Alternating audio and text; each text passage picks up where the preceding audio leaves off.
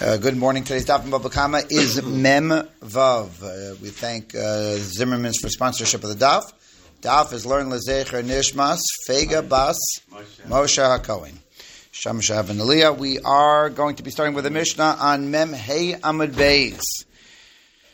Kasher alav b'mosei rav v'nal b'fanav kara yatzav v'hitzik echatam v'echad muad chayav diver ebi meir. So uh, we are learning about now levels of Shmira. We have cited this Mishnah already numerous times here in this Masechta, and in today's daf, we're actually going to be seeing the Mishnah firsthand, up close. And that is how much Shmira is required on an animal.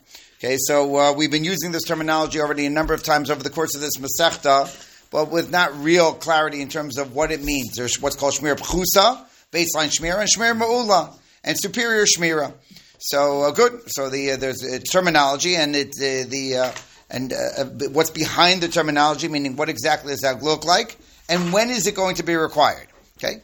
In other words, as we're going to see, it's a machlokas tanaim, three way machlokas time between Rabbi Yehuda, Rabbi Meir, and Rabbi Eliezer. We're going to go through all three shitas and the uh, and and and how much shmir is required which means the following. In other words, we get before we get to how much is required, which means the following is that once we establish how much is required, so if you do the required amount, so you're good. You're good, and you're going to be uh, you'll be exempted from any kind of liability because you did the requisite amount of shmira.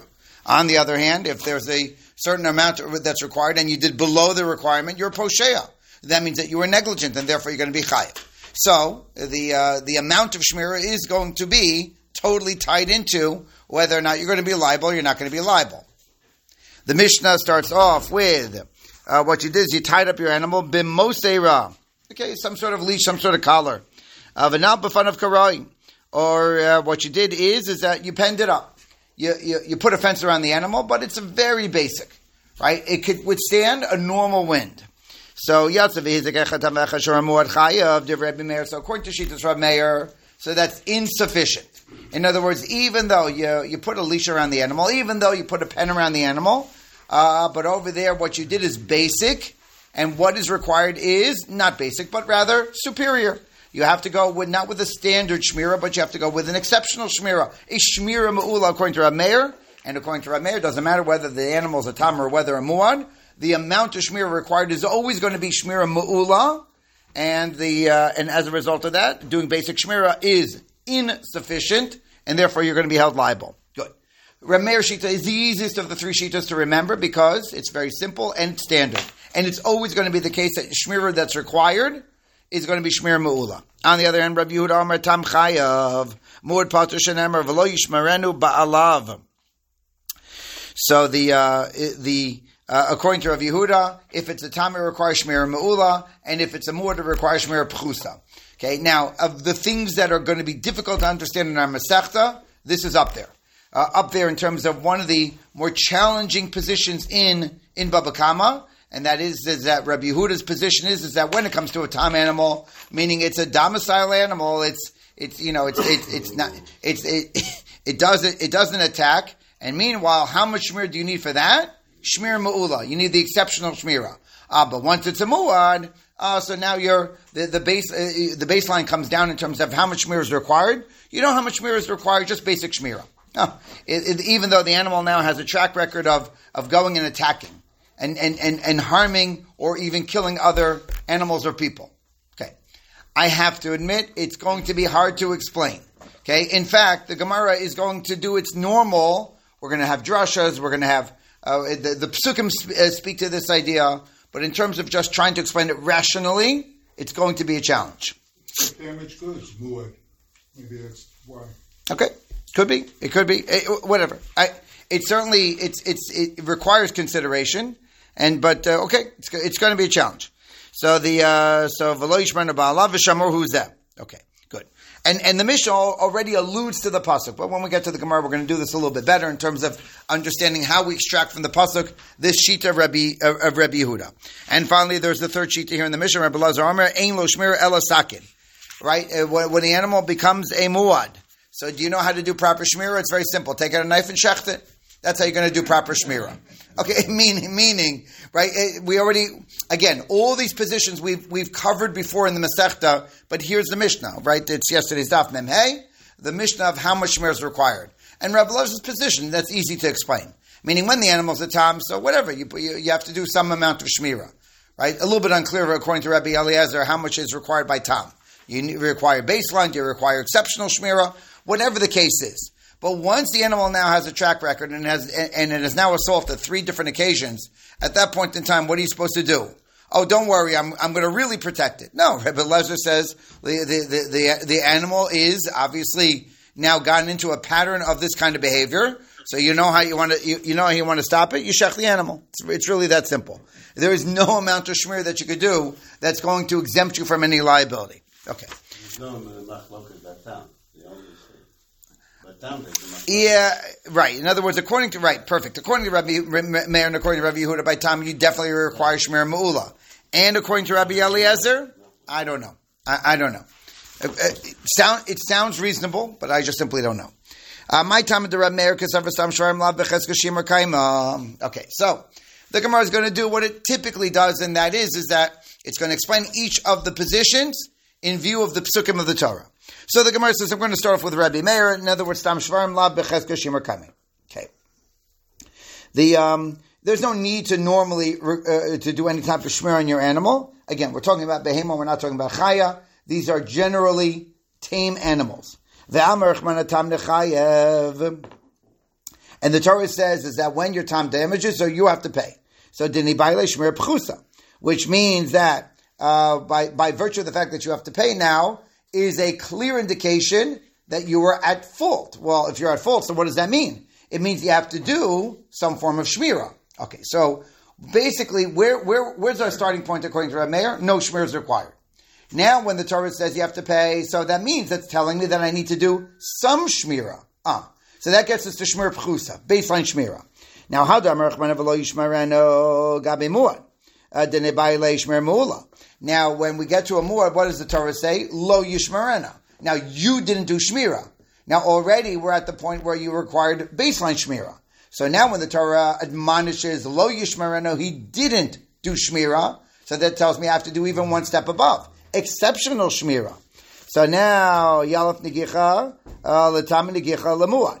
And now one more step to go, and that is, is that we have a, let's call it Gzereshava. Right? I think I think that's the, the, the correct terminology over here. Uh, we have Gzereshava that tells us that now by Muad I know that it has to be Shmir Mu'ula. I'm going to go back to Tam, and now I'm going to insert Gzereshava to get me to Shmir Mu'ula. Okay? So if, if, you followed, hopefully I was clear about the steps that got us to Reb Meir. In other words, the default setting is zero. Uh, the fact that there's liability by Tam brings us up to uh, up to Shmir Pchusa. Then by Muah, the Torah says, Lo Yishmaranu, and, and mashma for you not having done even more Shmira, which is now Shmira Ma'ula. Shava now takes the Shmira Ma'ula and, and, and, brings it back to Tom. Okay? Admittedly, steps, but that's how you get to Shitas Rab Meir. Now, Rabbi Yehuda suffers Tam Sharim Beches Shimur Kaimei. Now, as far as Rabbi Yehuda is concerned, uh, the, uh, the, what, what, you're going to do is, is, is the following start off by there is in fact a requirement to do shmira by animals.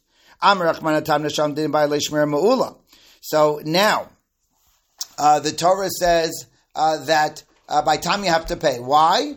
Because already the starting point for Rabbi Yehuda is, is that already you did some shmira.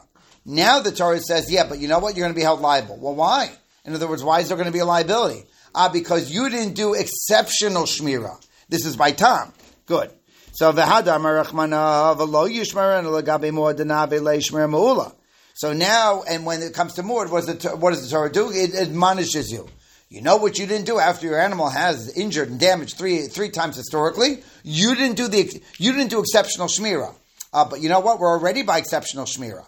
In other words, shmira meula is already by tam. So what is the Torah saying now by muad? You didn't do exceptional shmira. So that is what's called riboy achar riboy and in riboy achar riboy elamite. So this is just a principle throughout Shas, and that is is that when I have a riboy followed by a riboy, so the so what happens is is that it becomes a miyut. Okay, again, that's it's kind of hard to explain, but it, but we're just so used to it because we say it all the time throughout Shas. So uh, a riboy followed after another riboy tells us that we're going to go down, not up. So that means to say now that we're already by time holding by Shmira Ma'ula. So now what happens by Muad? Shmir Pchusa. So miyad akasal l'shmira mu'ula. Okay, good. So that's the shita of Rabbi Yehuda. So in other words, but again, it, it, the, the, the fundamental dispute between Rabbi Meir versus Rabbi Yehuda is where's the starting point? Is the starting point that no shmir is required? That's Rabbi Meir. Or is the starting point, according to Rabbi Yehuda, that some shmir is required? Ah, you did the basic shmira, so why are you liable by a tam? Because you need shmir ma'ula. Ah. And now, what, what, about what happens when we get to muad? So then, actually, there's a drop off in shmira. Why? So the principle of ein rubo acharibo elamai. Again, that's not a rational explanation. That's just simply a methodological approach of the Gemara that we use all the time. But it doesn't explain why which again, left to my own devices, it's hard. It's really hard. You already heard me say this, but I'll say it again. It's challenging to explain, according to Rav Yehuda, why it is now, once the animal is a muad, how much shmira now is required by the owner? Eh, basic, basic shmira. Okay, it's very hard to explain. In other words, starting from where there was shmira mu'ula by tam, eh, basic shmira is sufficient. Okay, the uh, v'lo yishmer I'm sorry. V'chi tema nigich latam nigich lamuad. So Hamid Rachman Avalo Yishmarenu Lezevalo La'acher. So the Gemara says, oh, what about the Gzereshava? So the Gemara says, meaning according to Rav Yehuda. So I understand now how we got to uh, how, how, we got to uh, a muad only requiring basic shmira. But why don't we employ the Gzereshava that was used by Rabbi Meir to level them off? So the Gemara says he doesn't do that because Lo Yishmaren knew. In other words, what does that mean? That means that it's specific to this, not to the other. So v'hami baile lalav. So the Gemara says, doesn't the Torah need this pasuk to tell me that there's a lav? Meaning, you own an animal. The animal's a muad. You are now bound by the Torah via lav that you must guard that animal in order to make sure that no one gets damaged with that animal. So imke nechtor rechman v'lo yishmor. My v'lo yishmarenu lezevelo lacher. So the Gemara says both points are, are, are, are, drawn out of the pasuk. Point number one, there's a lav. Once you have an animal that's a muad, you are now bound by the Torah with a lav. You must guard the animal. You didn't guard the animal, you violated the lav. And on top of that, how much shmir is required? Again, according to Rav Yehuda, only basic shmira. Now shmira ma'ula. I, why don't we use Gzereshava to extend that also to a to, to a tam? Because lo yishmaren nu. We have that lezev lo lezev. Okay. Uh, Tanya. We are on Memhei Amud Beis. We're towards the bottom of the Amud. Uh, the Gemara quotes a brayse. Rebbe Lazar ben Yaakov Omer Echatam ve'echad muad sheshamro shmir pchusa pater. Ah. And now we are going to be introduced to a fourth opinion. Okay, so so far we had how many opinions of the amount of shmir that's required in our Mishnah? Three opinions in the order presented in the Mishnah of Reb Meir, Reb Yehuda, and Rabbi Eliezer. And now in the of Rebbe Lazar ben Yaakov, a fourth shita, which is, is that basic shmira is enough to cover both. How do you arrive at that? So my time was like Rav Yehuda Damar Mord B'Shmer B'Chus Levi Yelif Negicha uh, Latam Negicha Lamuad. So and the way he arrived at that is the following: every step of Rabbi Yehuda with one more additional step, and that is Shava. Okay, I, forgive me, I'm not going to go through every step again right now, but every step of Rabbi Yehuda, and then Shava leveling them off. So that means now that once you do that with Shava, so now all you need is basic Shemira both for a Tom and both for, and for a Mord as well. Okay. So, what does that mean? It means now that according to Rabbi Shitas, Rabbi Yehuda, here's, here's the din. Here's how it would look like by Rabbi Yehuda. You have a time animal, okay? What's going to exempt you from any liability? Only when you did exceptional shmira. Okay? It can't be that you just simply uh, built a pen around the animals and that's enough. The pen is gotta be, gotta be strong. Gotta be withstanding wind. Not only that, hurricane winds. Okay? You really need to do shmira in order to exempt from any liability. Good. That's a, that's by the animal was a tam. And then the animal damaged, and it did so three times, and now it's a muad. So now, according to Rav Yehuda, and again, I know this is strange. I'm, I'm aware. Now, according to Rav Yehuda, the animal's a muad. Eh, just just put a fence around it, and you're good. Right? Basic shmir is all you need at that point in time. Good. That's Shitas Rabbi Yehuda. Now, within the Shita Rabbi Yehuda, so Rav Ada Brava makes the following: La Pata Rabbi Yehuda Elat Sad Hadoshabo Avad Sad Bimkomo Medes. Okay. I admit this is a little bit complicated, but once you see it, it really makes sense. In that, when the animal graduates from being a tam to a muad, not, not, not, the kind of graduation you want, but when it graduates from being a tam to a muad, so we've said we said uh, we made this point already numerous times. Let's say it again.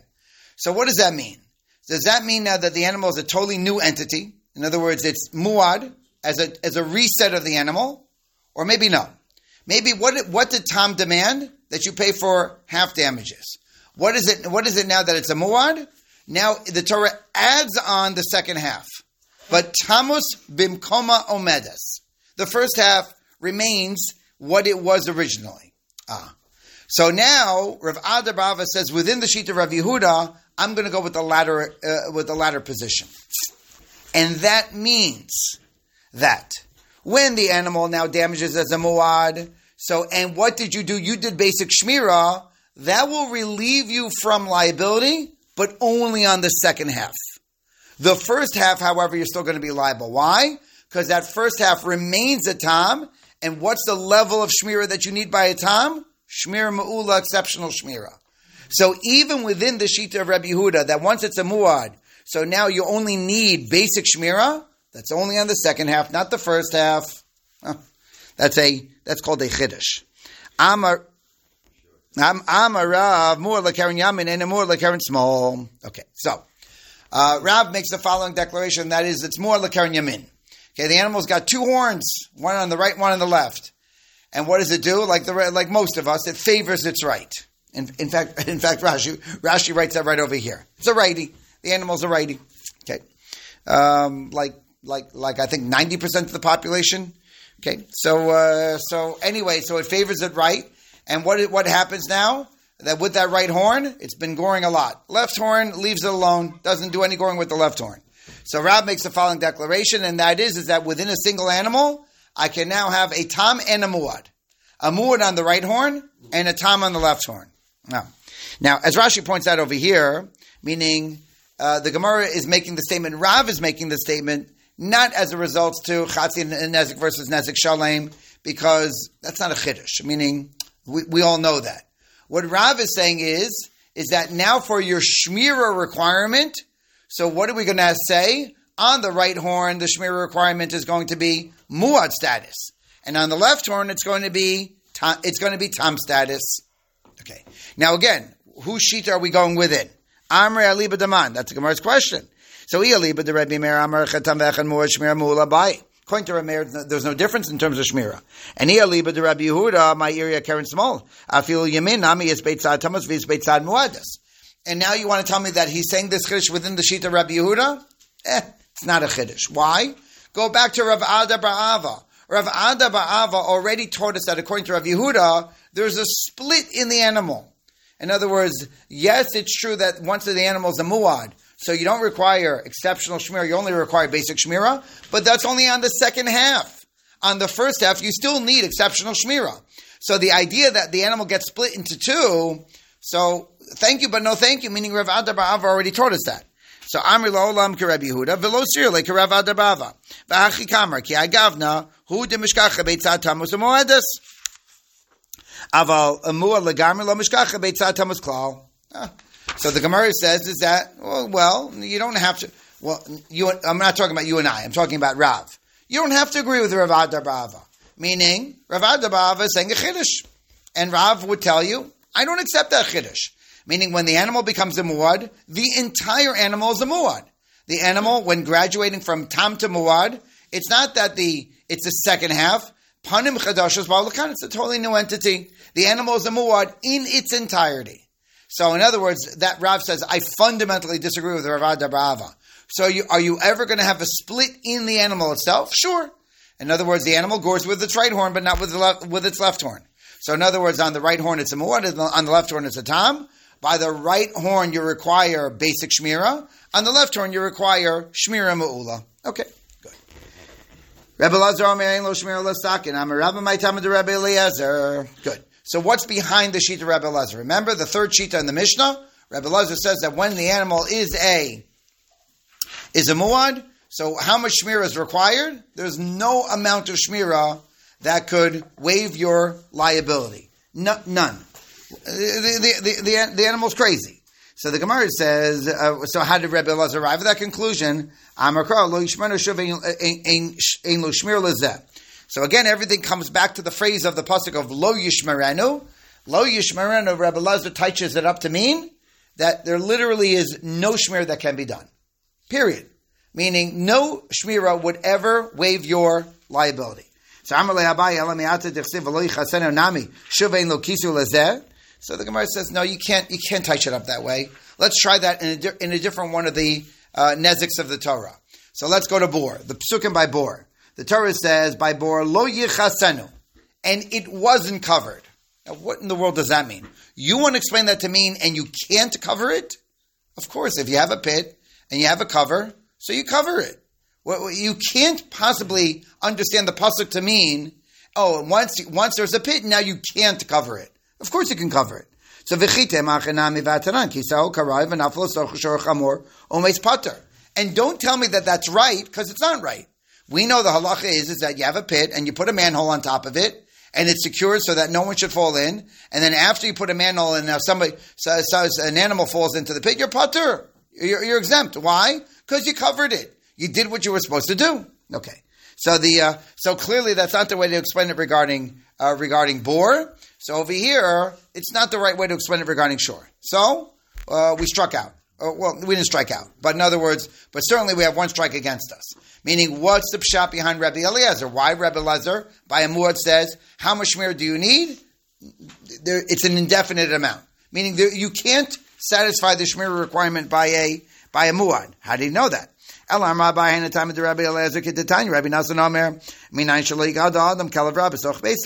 in the uh, ve'al yamid sulam ra'u b'soch beso shenemar lo sasim uh, damim b'veisecha. Uh, we heard this before. I think it's the second time in the Masechta we're hearing this. Could be more than two times. But anyway, uh, you have a wild dog. You have a rickety ladder. In other words, anything which is going to be damaging others. So what do you do with it? Uh, ladder, by the way, I, I say ladder. It's it's almost like basically like steps going up, right to your second floor and, and they're and they're not stable and they're not secure. And anyone who wants access to the second floor is going to be going up the steps. Are, is now really going to? You know, the chances are they're going to get injured. You have a wild dog. Someone comes onto your property. Chances are uh, the uh, the dog is going to attack, or even if the person doesn't go on your property. Anyway, how do I know that you're not allowed to have anything dangerous in your property? So it's based on uh, the pasuk regarding maakeh. Uh, the Torah says that when you build a house and now you have your uh, you, you, have your, uh, your, your roof. Back in the days, the roofs were flat. People walked on the roofs. That was normal. And now, what you have to do is you have to put a fence around your roof so that people don't fall off your roof.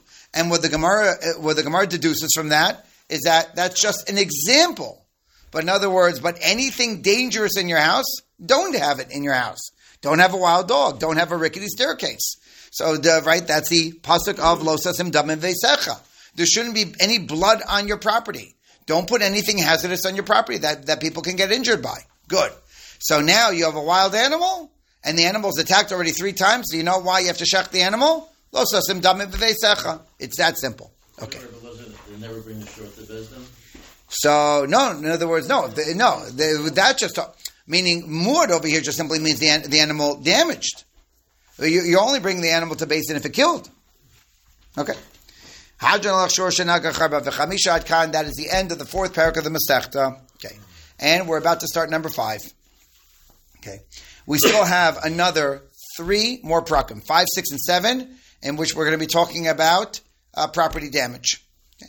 Uh, the uh, right the uh, Baba Kama ten prakim. Uh, only when we get to number eight, Perik uh, uh, Shmini, did we talk about Nizke Adam, where, uh, where, where damage is done from one person to another person, bodily damage. But still, we are in the throes of the Gemara discussing what happens when uh, you damage somebody's property, right? Property damage. And when I say you, by the way, I'm meaning either you damage somebody's property or your property damages somebody's property. And so here we here we are now in the fifth in the fifth parak, and this mission over here, very basic mission that we're opening up with, as we're going to be discussing what happens where damage occurs, but uncertainty, safek. So what do we say where damage has occurred? We know damage has occurred, but we to the extent that you are liable, we're uncertain to the amount. And what do we say where there is a case of uncertainty when it comes to money? Now, at this point in time, where we are 45, now 46 blot into the Masechta, we all know the answer. Okay, this is not going to be surprising to us we have what's called Hamotzi Mechaver al You want to extract money from me, so what you need is evidence and proof that I owe you the money. So over here, if we have a safek by whether or not I owe you the money, we all know where the Gemara is going. So, spoiler alert, that's where we're going. Happens to be that when we read the Mishnah together, we're not going to get that sense at all. The Mishnah is going to be talking about some sort of compromise between, made between the two parties. You know what we'll do? We'll split the money. Oh, we're uncertain. We'll split the money. So what the Mishnah is going to sound like is going to be confusing to all of us. But if I may, in other words, I'm going to just help navigate over here after the Mishnah. What the Gemara is going to tell us is, eh, that's not the halacha. Meaning what we learned in the Mishnah is not the halacha. It's a little bit strange that the Mishnah, which is an anonymous Mishnah, is providing a scenario which is not the halacha. I admit that's strange. But anyway, all this we're going to see together inside.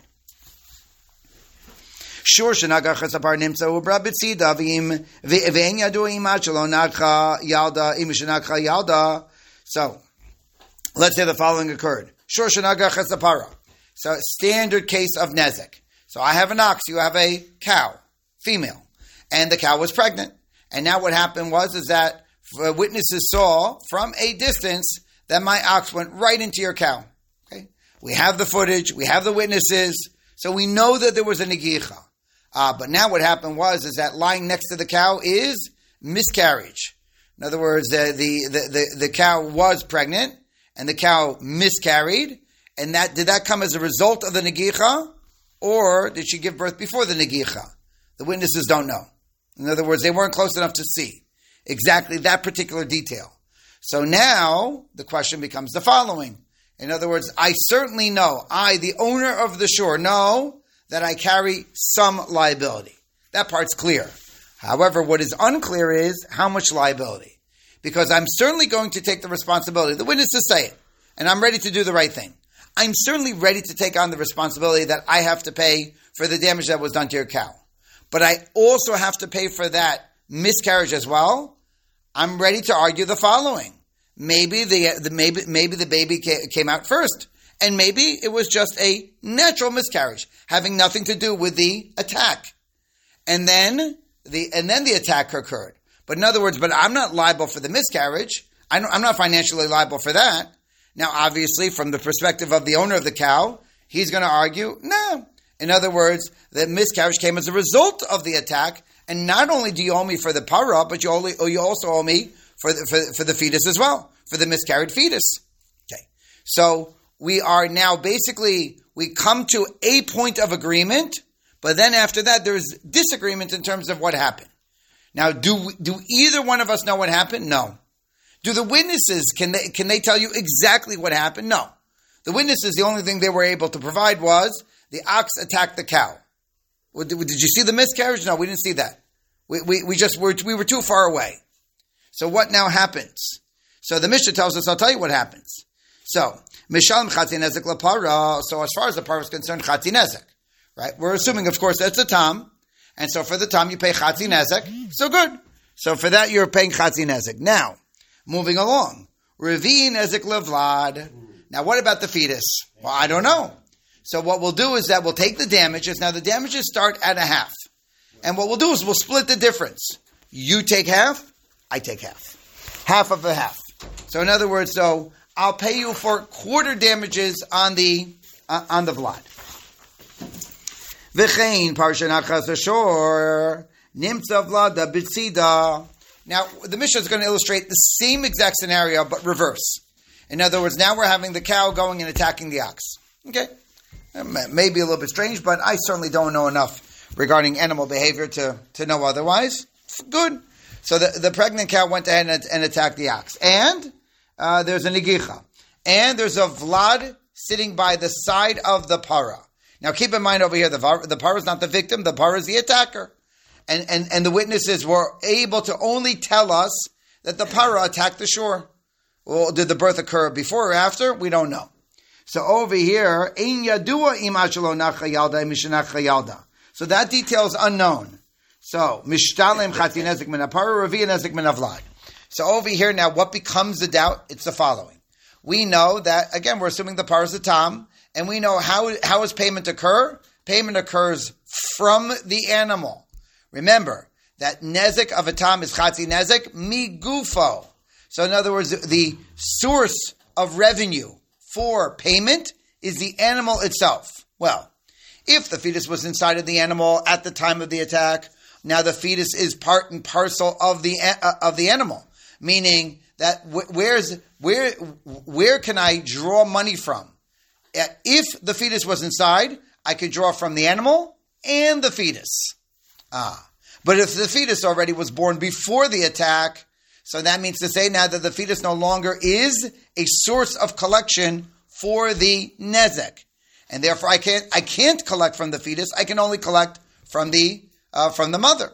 Ah, but we don't know when the birth took place. So what do we do regarding the fetus? Chatzi. We're going to take it and we're going to divide it into two.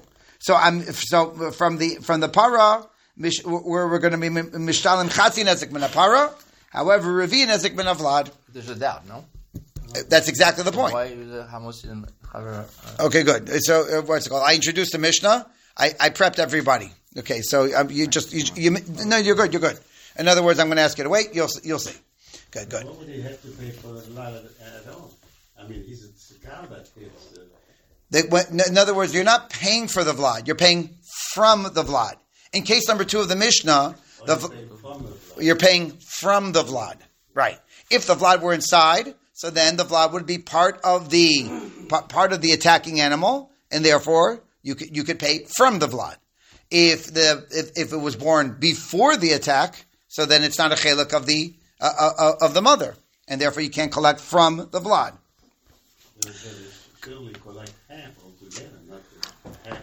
Correct, correct. In other words, if if, if half of the para would have satisfied the nezik requirement, then great. But let's say there was more nezik to pay.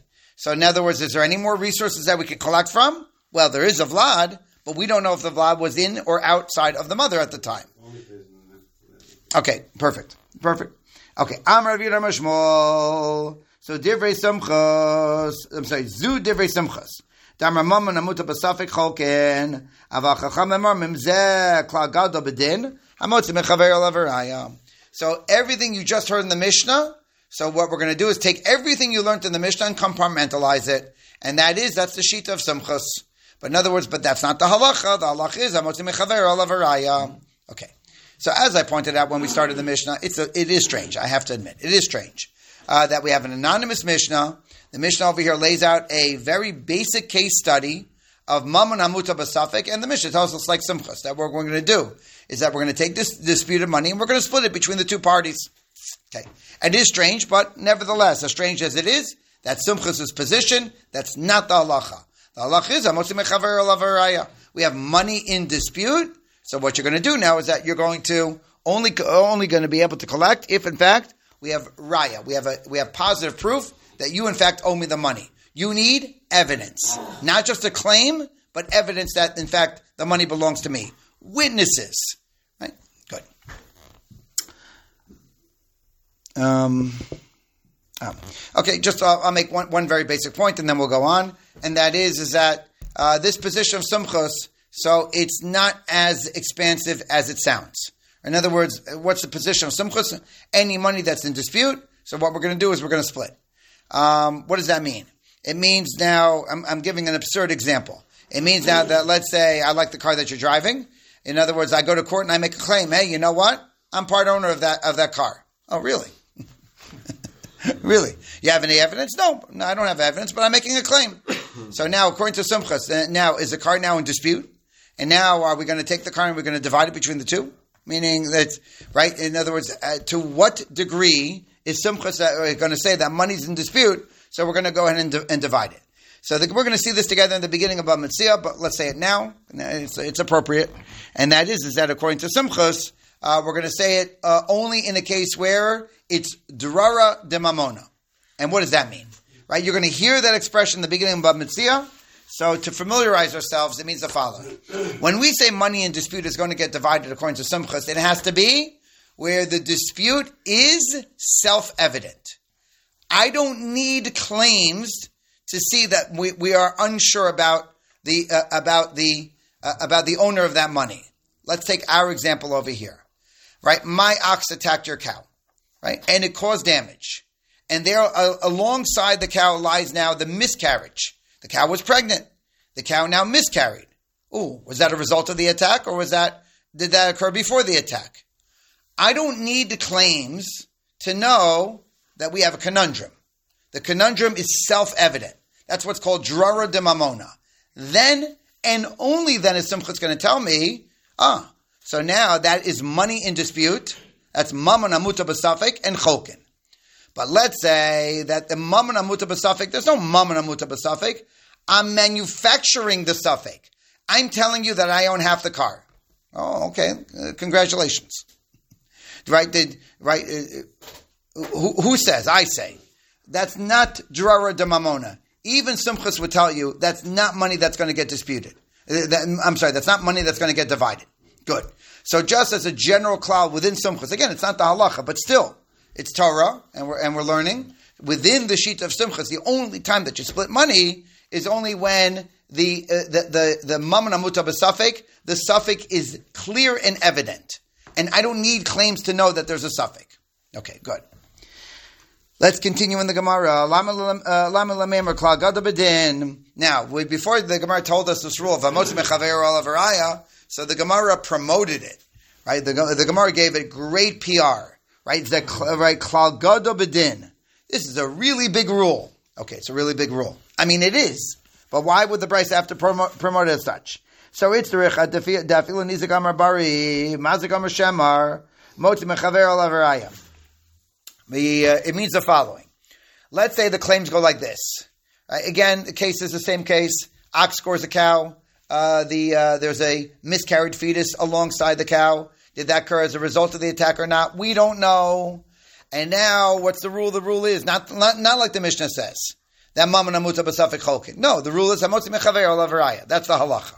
Ah, and even if let's say the owner of the parah says, "I'm telling you, I know for certain what happened." Now I, I don't have corroboration. The witnesses are not supporting me because they didn't see it. But I'm telling you, I have absolute certainty. I know. Tainus Bari. And the Mazik says, the owner of the ox says, eh, maybe. I don't know. Meaning, it could happen the way you're saying it, but it could also happen the other way as well. What we're saying is, is that even though the Nizak is, uh, right, in this case, he's the plaintiff, even though he's saying it with Tainus Bari, and the defendant is saying, maybe, I don't know, even still, Hamotzi Mechaver al The only way the plaintiff is able to extract money from the defendant is only when he has evidence. And just because he is, quote unquote, certain about his position, doesn't matter. The only way to take money away from somebody, now, now why is that? Uh, uh, uh, we all know why. We've said it already numerous times, and that is because you are a muhzak. In other words, right now you are the holder of that money. So, in other words, someone wants to come and take that money away from you. In other words, he's taking away your cheskas mamon, and you can't. A person can't do that unless he has proof. Okay, uh, so that is one uh, one way in which we're we're highlighting hamotz mechaver lavaraya, even though the plaintiff is making a claim which, from his perspective, is a tinus bari. Inami lechi. The Gemara says, I'll, t- I'll give you another example in which this rule is such a strong rule, such an ironclad rule. And that is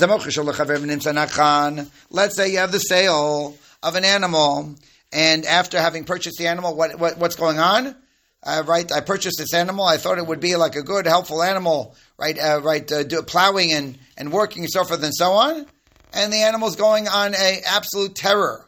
Animal is terrorizing, attacking, damaging. And what what what happened was is that I bought an animal that was a crazy animal, and the seller didn't disclose that information. Hmm. So, right, a, a, small detail that was uh, that that was left out. Now, Rav Amar Hariz the So Rav is of the position that okay, uh, now what I get to do is I can go I can go back to the seller and void the sale. In other words, I can't believe what you sold me. It's not what I wanted.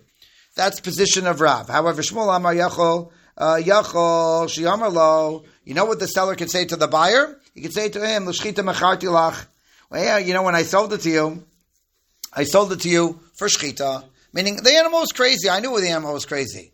And I knew you were buying a crazy animal. Ah, so, so if that's true, so why are we not avoiding the sale? We're not avoiding the sale because here's what I thought. I thought you wanted dinner. In other words, I thought you wanted my animal because, look, the animal's crazy, but its meat is delicious. You shech the animal, you have dinner. That's what I thought. Now, uh, over here, so uh, who's right now currently the muhzak and the money? The mocher is the muhzak on the money, and now the the buyer is a plaintiff making a claim. Right, give me back my money. Well, right now you're not holding the money, right? You you you, you purchased an animal, so right now I'm holding the money. I'm the muhzak, and now you want to extract the money from me? Hamotzi mechavero alavaraya, and that's why it opens up with the word zeklal gadol. Right, this is a very big din. Okay, the um, right, good. So um, now on this point, the Gemara says, and and by the way, this is only true according to Shmuel, meaning right, which by the way is the halacha. The uh, but the Gemara wants a little more context. Am I? So v'nechsi gavra dezavin l'rajai gavra dezavin l'nechsasa. So the Gemara says, well, I, I, I don't understand. Over here we have a dispute between buyer and seller, where the buyer bought an animal, the animal was crazy. And, and, and the seller said, oh, I thought you wanted to shech, I, I thought you wanted to shech the animal.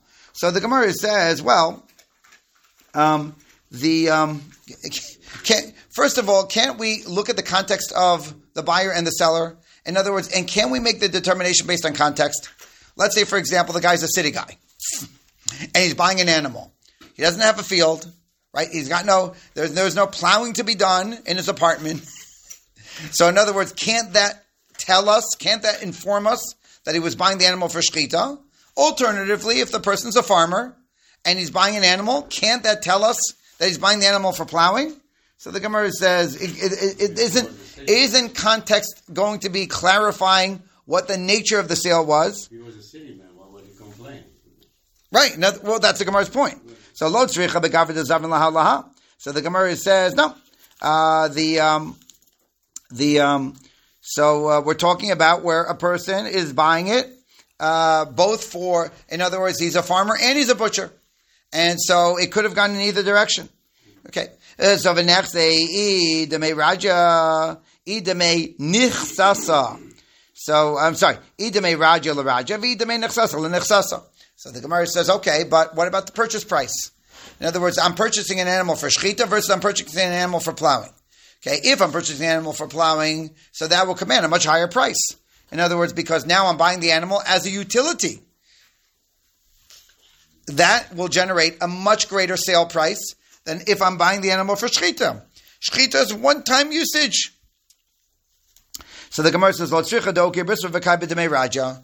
So the Gemara says, yeah, but okay, in other words, you're right. In other words, in general, that's a good way to navigate and, and determine what kind of sale it was. It happens to be that have you gone lately to our local market and seen? I, I know, by the way, you can, you, you, I, I, I, I know, I know, I know.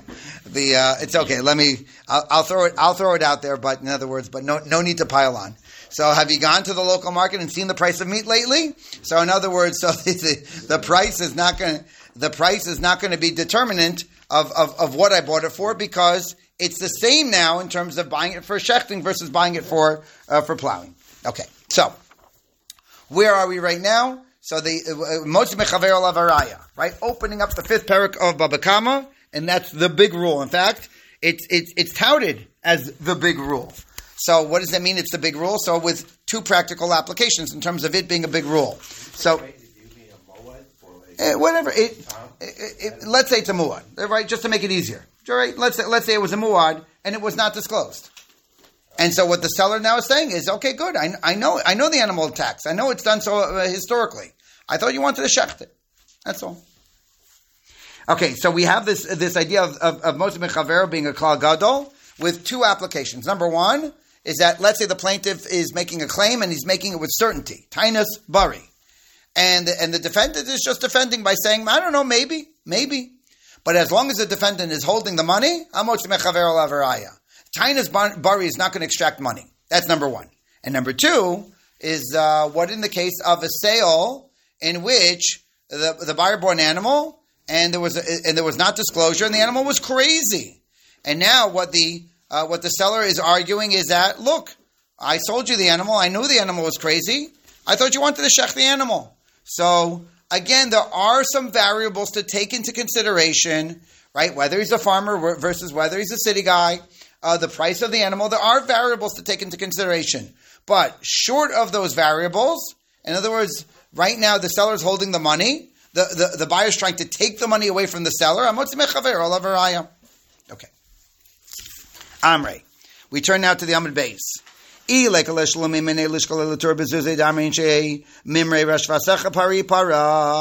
So, uh, so the Gemara over here is just bothered by like a technical question, which is, look, in other words, uh, according to the Shita of Rav, in other words, we who in, in the case of non-disclosure, we'll say that the sale could be voided.